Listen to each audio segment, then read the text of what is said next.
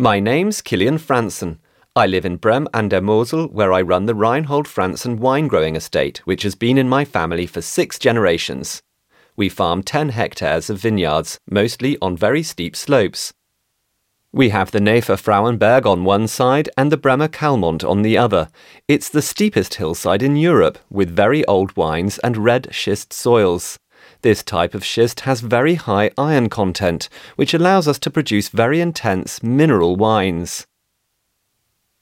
Because of Calmont's steep gradient, an incline of 65 degrees, the vines are worked entirely by hand. We work on each part of the hill six or seven times a year. It's very intensive. The only machine we use is a monorack. This is a monorail which helps us bring the grapes down in autumn and take equipment up.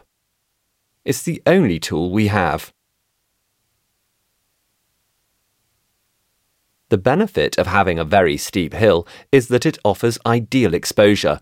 The grapes are always in direct sunlight, and so they dry more quickly.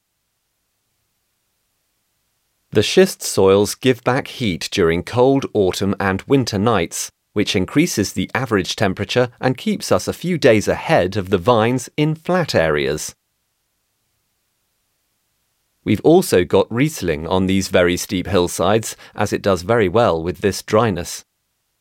We've never had any issues with water stress as the roots reach depths of up to 12 metres, perfect with the schist layers and soils we have here.